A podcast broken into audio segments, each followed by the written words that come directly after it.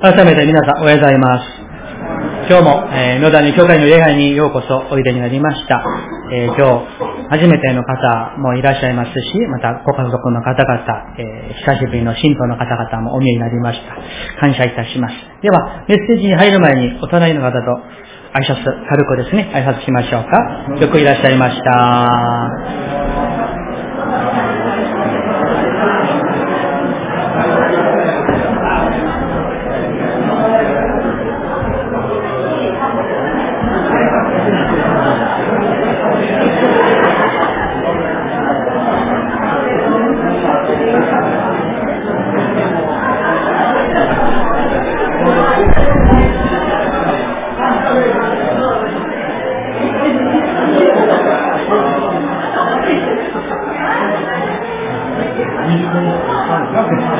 皆さんのこと。はい、ありがとうございます。それでは一言お祈りをさせていただきます。主もあなた方を私たちの主イエス・キリストの日に責められるところのないものとして最後まで固く保ってくださいます。アーメン。主よ。最後まで私たちを固く保ってくださる主を賛美いたします。どうか、その主に今日お会いする喜びの日となりますように、命の日となりますように、主をどうぞ我らをお助け、憐れんで祝福してください。このものが隠してご聖霊さん、神様のみが現れる恵みのひとときとしてくださいますように。少々疲れている方がいるでしょうかその体も主が本当に強めてくださいますように。イエス様の皆によってお祈りいたします。アーメン。はい。今日は、えー、先週に続きまして、えー、第一コリント、コリントペテの手紙の、まあ、公開説教に入りたいと思います。えー、皆さんいかがでしょうか？皆さんの中でですね、えー、何かのここに、えー、数年間、あるいは数十年間、コツコツと、え忍耐強くやり続けている、そしてそれをいよいよ完成を目指していることが、もし何かおありでしょうか？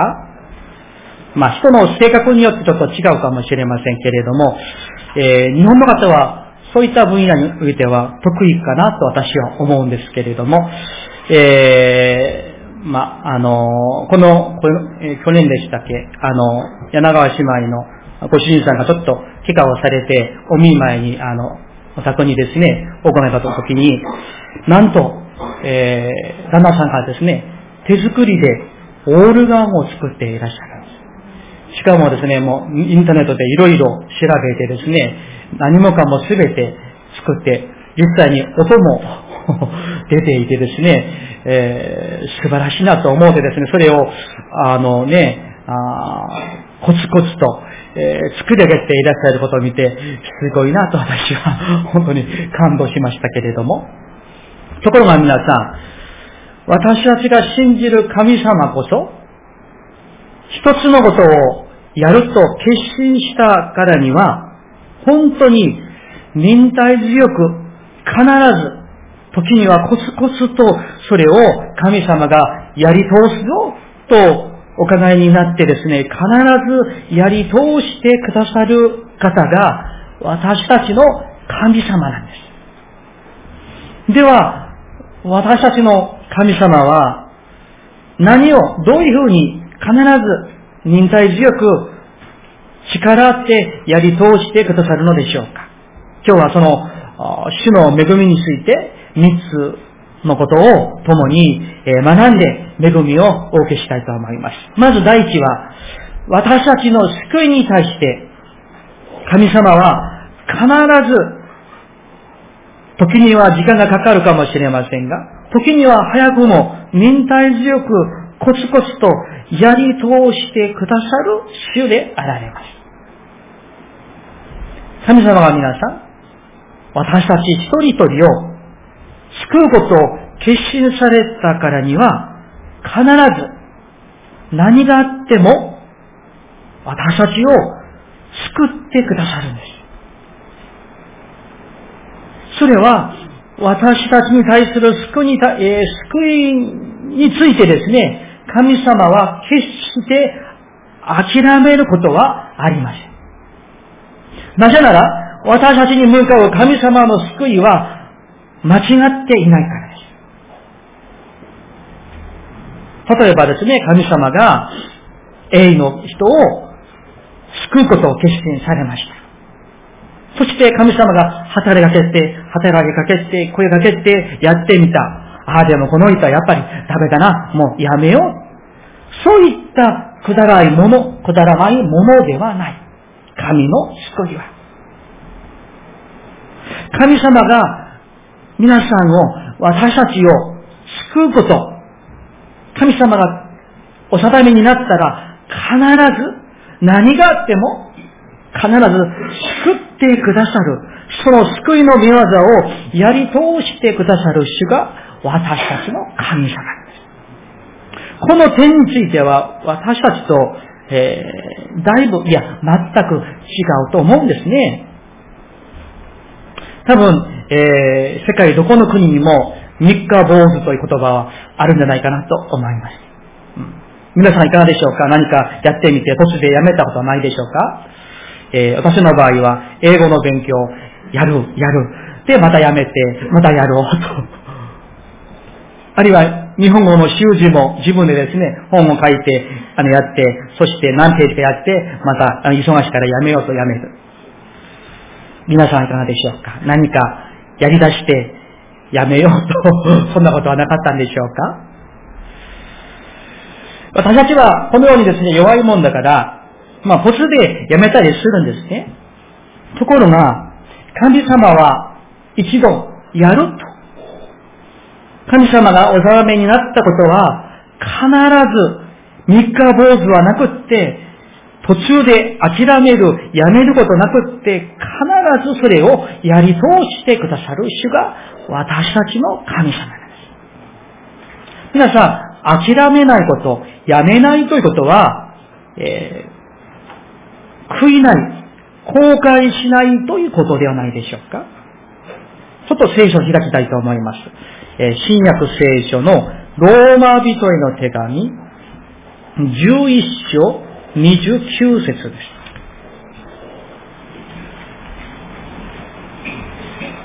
聖書は308ページです。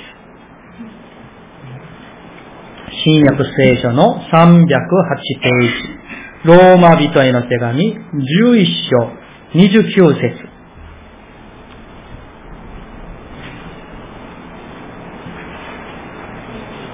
それでは29節を、えー、ご一緒にお読みしたいと思います。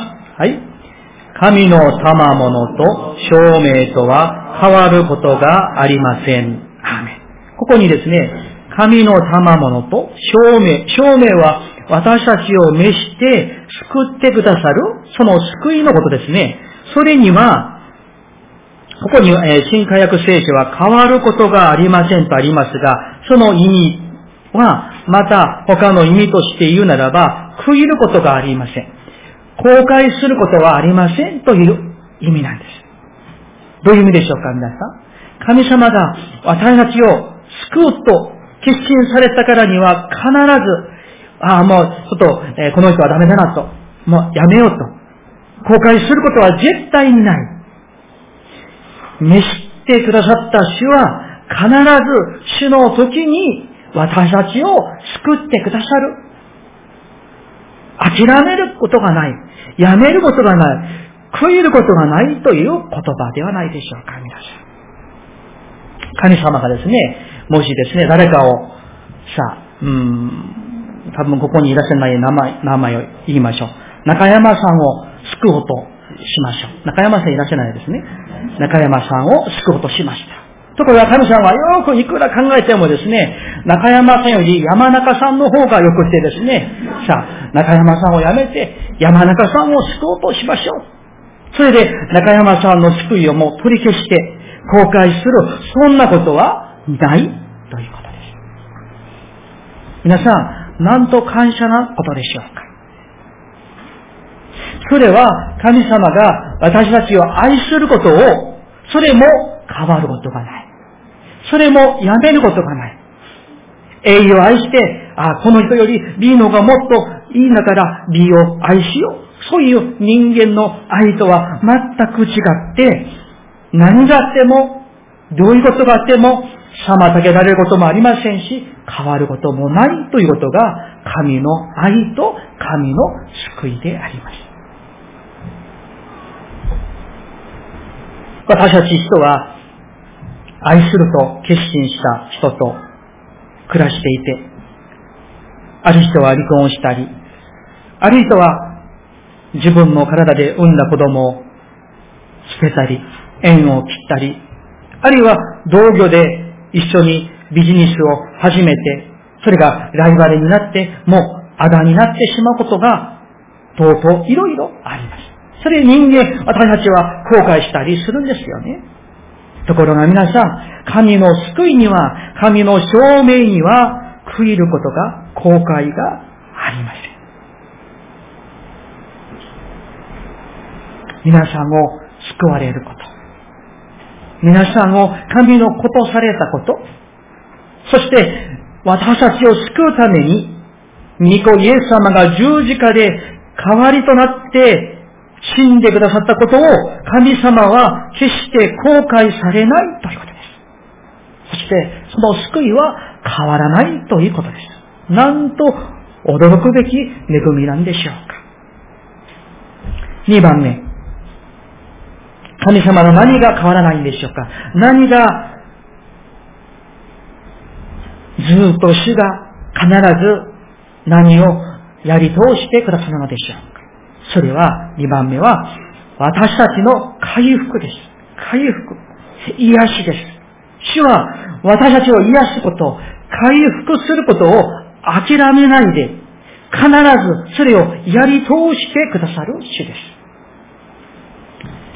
先週の水曜日の基礎会に、まあ、火曜日、水曜日、木曜日の朝まで教会で泊まってえくれた、あの、プサンから、あの、ムンジョンアンという兄弟の3人家族が、あの、来ました。まあ、プサンの時代の、まあ、えー、主人ですけれども、神父さんですけれども、その水曜日の午前中にですね、あの、お墓しをして、えー、もらいました。まあ、23人ね、多く集まっていただきましたけれども、神様の超自然的な奇跡的な癒しがありました。ちょっとまとめてですね、お話を代わりにさせていただきたいと思います。簡単に言いますと、えー、お医者さんも諦めた約4ヶ月間の無意識状態で、肺も腎臓も膵臓も、もうほとんどの臓器と、また脳の数値もすべての数値は死亡を示している状態でした。その死の谷から神様不思議に超自然的に奇跡的に彼をその昏睡状態から起こしてくださって、そして自分の足で歩いて退院することができるように主は癒してくださいました。彼はですね、35歳に脳内出血で突然えー、倒れてしまいました。そして入院して2日後、もう全く、え、無意識の状態になってしまいました。脳の手術をするわけですから、あの、頭蓋骨の後ろの部分は、もう今も頭蓋骨がない状態です。脳の手術をしました。肺はほとんどの機能を、もう、あのー、失ってですね、回復不能だと。もう、あの、腎臓も透析をしていて、えー、このままじゃ、もう、治れないと。心臓の発動もですね、ほとんど停止状態になり続けて、死の、死を向かっていた。意識が戻ってこない。そしてですね、その、えー、担当のお医者さんも、もし意識が戻ったとしても、この寝たきりの状態でずっと行くだろうと。そういうふうな診断でした。それで、やがてはですね、もうお医者さんも、家族を来てもらって、酸素マスクを外して、もう死亡宣告をするつもりでした。家族も、あもうほとんど諦めている状態でした。ところがですね、その日に不思議なことが一瞬起きてしまいました。そのムン兄弟のお母さんは、とても信じなクリスチャンでですね、もう、それ、それは、えー、そういうふうにしてほしくないと。もう、泣きながらですね、号泣しながら、彼の体をこう、まあ、揉みながらですね、祈ったんですね。そしたら、ほとんど停止状態だった心臓の拍動が一瞬、立つようになりました。そして、それがまあね、あの、拍動ができたわけですから、そのお医者さんも、そしたらしばらく様子を見てみましょう。でも、意識は戻ってこない。で、彼はずっとその ICU のその手術治療室に入院していました。ところが、そこで不思議なことが起きてしまいました。まあ、まあ、普段、普通ですね、その ICU は、えー、面会も決まっているし、そこに出入りするお医者さんとか看護師さんも、みんなですね、あの、ばい菌とかウイルスの感染にならないようにちゃんとするんですよね。ところが、彼がなぜか、えー、水道、水暴走という、その病気にかかって、その無意識中になって、痒くて痒くて、もう自分の体をかけすぎてしまって、もう死にかなに、まあ、出てですね、もう痛くて痛くって、その痛みで意識が戻ってきたんです。不思議なことなんです。その哀愁の中に、多くの患者さんがいたのに、彼だけがその水暴走にかかった。そして、そういうふうに、無意識あの脳の手術もした人が、水筒にかかって、書き、書いて書いて、そしてその痛みでね、意識が戻ったケースはお医者様は見たことがないと。そしてその後、彼は徐々に、この、えー、ここに今もですね、大きな傷跡がありましたけれども、大きなチューブも外して、そして少しずつリハビリハビリのもそれもやって、やがてですね、自分で退院したんですよ。その担当のお医者さんがそう言ったそうですね。彼に、私がやったことは何一つもなかった。私が治療したのは、実は何も聞かなかったんですね。あなたは自分でもう倒れて、自分で頑張って、自分で治って、もう退院するようになったと。もう不思議ですねって。え彼の話によるとですね、その日、そのお医者さんも看護師さんもみんな泣いたそうなんですね。多分、もう、このまま死ぬんじゃないかと。あるいはずっと無意識のね、植物人間のようになるんじゃないかと思った人が、もう治ってですね、歩けて退院できるようだったらみんな感動の涙をしたことではないでしょうか。死の門の門前まで行った。36歳の若い兄弟を神様が癒すことを決心されたからには何があっても脳内出血があっても、すべての臓器の損傷で死の直前まで行った人であっても、主は生かしてくださった。皆さん、私たちの神様は癒しの神様です。そしてその癒しは、ある場合には、よそよりあまりにも早い時もあるでしょう。ところが、ある場合には、数年が、数十年がかかることもあるかもしれない。なぜそうなのか、私たちにはわからない。しかし、一つ確実な真理は、私たちの神様は、私たちを回復すること、癒すことを決心されたからには、必ずそれをやり通してくださる主であられることです。はめですか皆さん？神様は、私たちの体だけではないでしょう。精神も心も、主は癒して、必ず癒してくださるんですね。私の韓国にいるもう一人の友人の話をしたいと思います。えー、私は軍にいる時に、その、教会の奉仕をしていたチャペリン兵士の私の千人の千人です。彼は、えー、韓国でメジャーのホームショッピングですね。そのテレビショッピングの、えー、その MD をやっていました。もう本当に、えー、年数収入もですね、もうとてつもないほど多く設けていた優秀な社員でした。ところがですね、えー、歩いから突然、電車に乗って会社に行くことができなくなってしまった。もう外に出ることが、もう怖くて怖くて、もうそれがですね、もう、えー、バスにも乗れない、電車にも乗れない、もう家の外に出ることができない、えいわゆるパニック状態になって、その、もう診断されました。で、彼はですね、だからもう2年ほど仕事を辞めていたんですね。うん。教会にはずっと行っていました。それで奥さんが代わりにずっとバイトしてですね、子供が、えー、息子が2人いるわけですから、そういうふうに、えー、暮らしをしていた。ところが神様は、ちょっと時間はかかりましたけれども、少しずつ、少しずつ彼を癒してくださった。全く外に出れなかった彼が、まあ少しずつ出れるようになった。そして、バスにも乗れるようになって、電車にも乗れるようになって、そしてですね、一時期私とあのメールやり取りしたら、今日は一日電車に乗って、あどこかの、あの、まあ、就活みたいにですね、そこに行って、え書いて、えー、これかよって、いや、よかったねって、え年は私より一歳上のね、男性ですけれども、それが少しずつもっと長く外に出れるようになって、そして今は他のその、えー、まあ、ホームショッピングの会社に就職ができて、そして、あの、彼は、まあ、高校卒業、あれでしたから、学歴の、まあ、劣とかみたいなものもあって、えー、大学も入って、勉強もできてですね、今もあの、勉強と仕事も両方ですね、やれるようになった。そしてですね、なんとしら、このパニックからですね、もう癒してくださったらですね、普通に出れるようになったんですね。えその、あの、そこ、どこにも出れない状態の彼をお会いしたことがあって、治った後の彼にまだ会ってないので、まあ、総理にいたですね、J お会いしたいなとですね、あの、考えていますけれども、皆さん、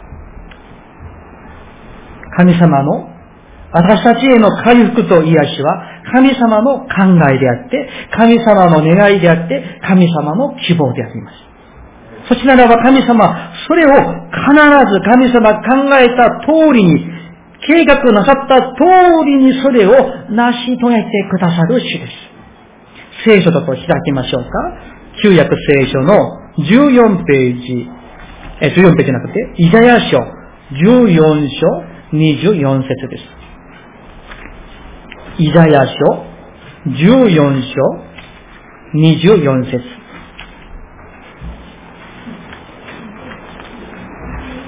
えー、旧約聖書の1148ページです。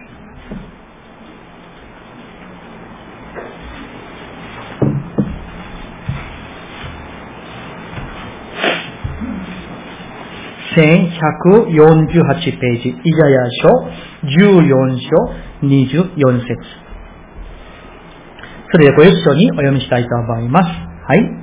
万軍の死は誓って仰せられた。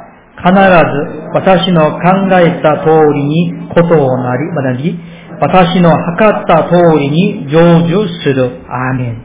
皆さん、神様が、皆さんお一人お一人を、心も体も精神も、あるいはあらゆる関係も人生も、主が回復する、祝福する、癒すことを神様考えておられる。そしたらば、その考えた通りにことはなります。そして神様の測った通りに、計画通りに成就するのです。この御言葉を信じていただきたいと願っております。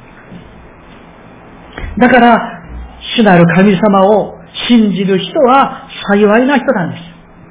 もし今、体に、心に、精神にちょっと弱さ抱えていたとしても、感謝できる平安の中に過ごすことができるだから、いつも喜んでいられるということなんです。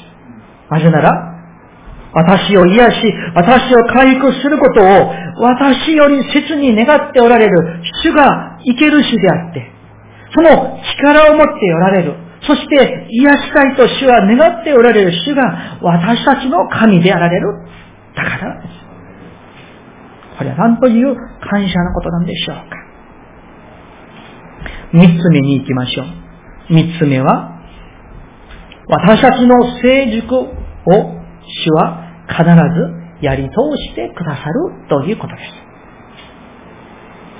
神様は私たちを神様を知らないところから、信じてないところから召して、クリスチャンにしてくださった。神のことをしてくださいました。そして、その信仰から成熟した大人の信仰へと、主が作り直してくださる。作り変えてくださる。成熟させてくださる。その働きを主は、それを必ず、必ずやり通してくださる。そして、固く保ってくださる主であられます。それが今日の御言葉なんですね。今日の御言葉にちょっと行きましょうか。コリント人への手紙、一章八節です。今日の御言葉、第一コリント一章八節317ページですね。新約聖書の317ページ。では、えー、8節をですね、一緒に読みましょうか。8節ご一緒にお読みしましょう。はい。主もあなた方を私たちの主イエス・キリストの日に責められるところのないものとして最後まで固く保ってくださいます。アーメン。ここの責められるところ、この責められるは、えー、傷のないという意味もあります。どういう意味でしょうか？皆さん、イエス様が必ずもう一度来られる再臨の日が来る。その日は、この人類の歴史はそれでも終了、終わりなんですね。終わりの日が必ず来る。その時に、私たちみんな神の御前に立たされるんですね。その時に、責められるところないものとして、完全なものとして、傷のないものとして、主が最後のその立つその日まで、最後まで固く保ってくださる。作り直してくださる。成熟させてくださるということなんです。人はなかなか変わらないところがあるかもしれません。そして、え譲らない、あるいは変えない、諦めない。そういうこだわりとか、そう言いましょうか？好き、嫌いと言いましょうか？あるいは、堅くなところが、ね、それぞれ人間にあるかもしれない。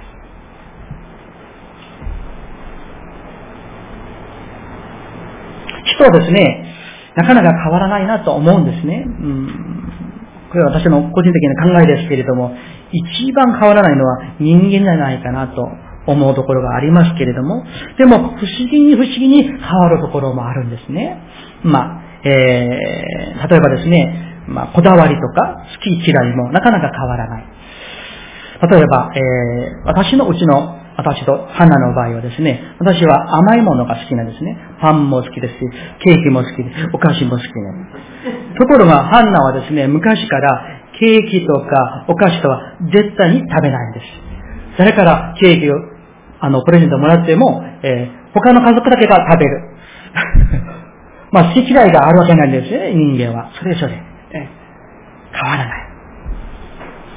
ところが、このようになかなか変わらない私たちであっても、時には頑固なところがあっても、時には神の御言をよく聞いてくれなくても、従ってくれなくても、神様は諦められない。後悔しない。必ずもうやり通すぞとですね、もう変えてみせるぞとですね、主はそういう思いになって、私一人一人を信仰の完成者として、聖なるものとして、美しい人格者として、主は変えてくださるんですね。それが今日のこの9節の御言葉なんです。主もあなた方を私たちの主イエス・キリストの日に責められるところのないものとして最後まで固く保ってくださいます。私たちを召してくださった神様。その神様はイエス・キリストの日、すなわち再臨の日、その再臨の日は裁きの日でしょう。の日が必ず来るんですけれども、その日に、私たちが神の御前に渡されるその日に、私たちが責められるところのないものとして、最後まで固く保ってくださる。忘れてしまうことはありません。諦めてしまうこともありません。あ、名前間違ったと言って、ね、入れ替える。そういうこともありません。固く、固く保ってくださる主が、私たちの父なる神様であられます。なんと感謝な恵みなんでしょうか。神様は、私たちの信仰も、私たちの清さも、私たちの品性も、主が完成品として作り直してくださるんです。そして、イエス様を通して、聖霊様を通して、私たちがですね、神の御前に立たされるときにですね、イエス様が、あるいは聖霊様が、神様、この人はもうちょっとダメで、もう、もうやめました。うん。また未完成です。えー、もう、そういうふうな報告はない。必ず、最後まで固く保ってくださる主。使徒パウルは、この第一コリント人の手紙を書き記した使徒パウルは、他の手紙でこういうふうに語っています。そこちょっと開きましょうか。えー、第一テサロニケ5章23節です。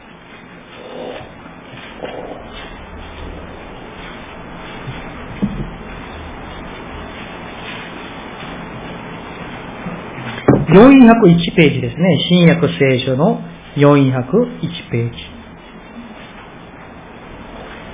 第一テサロニケ5章23節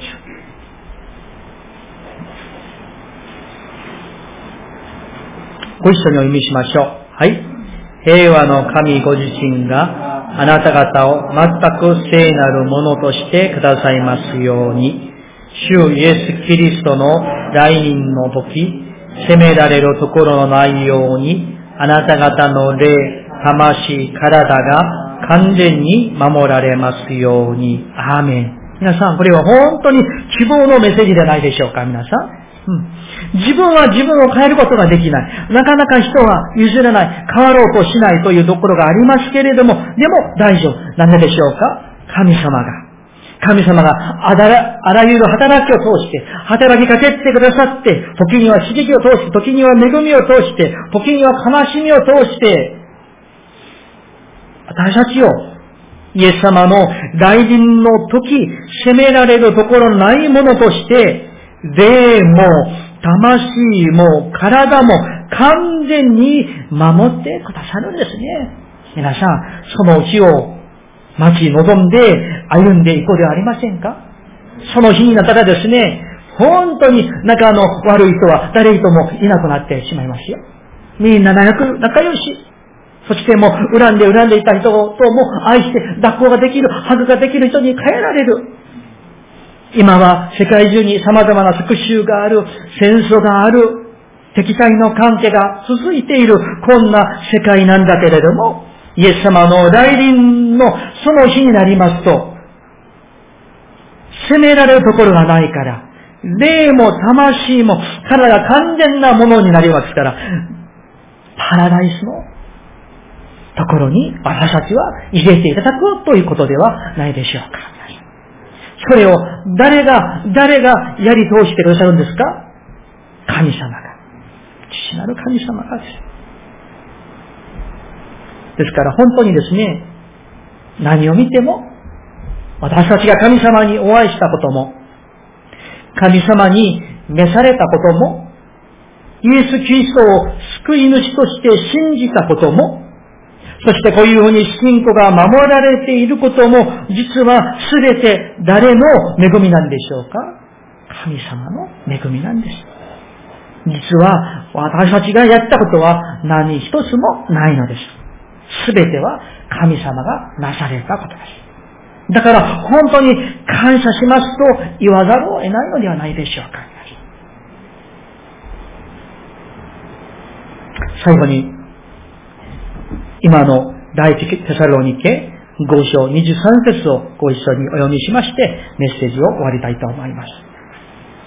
第一テサロニケ5の23節を信仰を持って希望を持ってですね、ご一緒にお読みしましょうか。3、はい。平和の神ご自身があなた方を全く聖なるものとしてくださいますように、主イエス・キリストの来臨の時、責められるところのないように、あなた方の霊、魂、体が完全に守られますように。アーメン。お祈りいたしましょう。それでは皆さん、今、主の見舞いに応答の祈りを捧げようではありませんか？今日初めての方々、家族の方々、信徒の皆さん、そうです。主は私たちを体も霊も魂も、つまり精神も完全なものにしてくださるんです。この肉体は、必ずはいつかは必ずみんな土に帰るでしょう。しかし、魂は永遠に生きるものであります。そしてその魂は必ずいつかは主の見舞いに立たされて、パラダイスに入るか、あるいは滅びに入れてもらうことになるでしょう。しかし主は私たちみんな滅びることなく永遠の命を得るようにイエス・キリストをこの地上にお使わしになりました。だからそのイエス・キリストを信じる者は、者は皆救われます。そしてパラダイスに入れていただきます。そして永遠に完全な体、完全な精神、完全な霊を持って喜びのうちに生きるものになるでしょう。どうか、もし決心の祈りが必要な方は、決心の祈りをしようでありませんか。あるいは、主の恵みに感謝の祈りをしばらく捧げていきたいと思います。それではしばらくの間ご一緒にお祈りいたしましょう。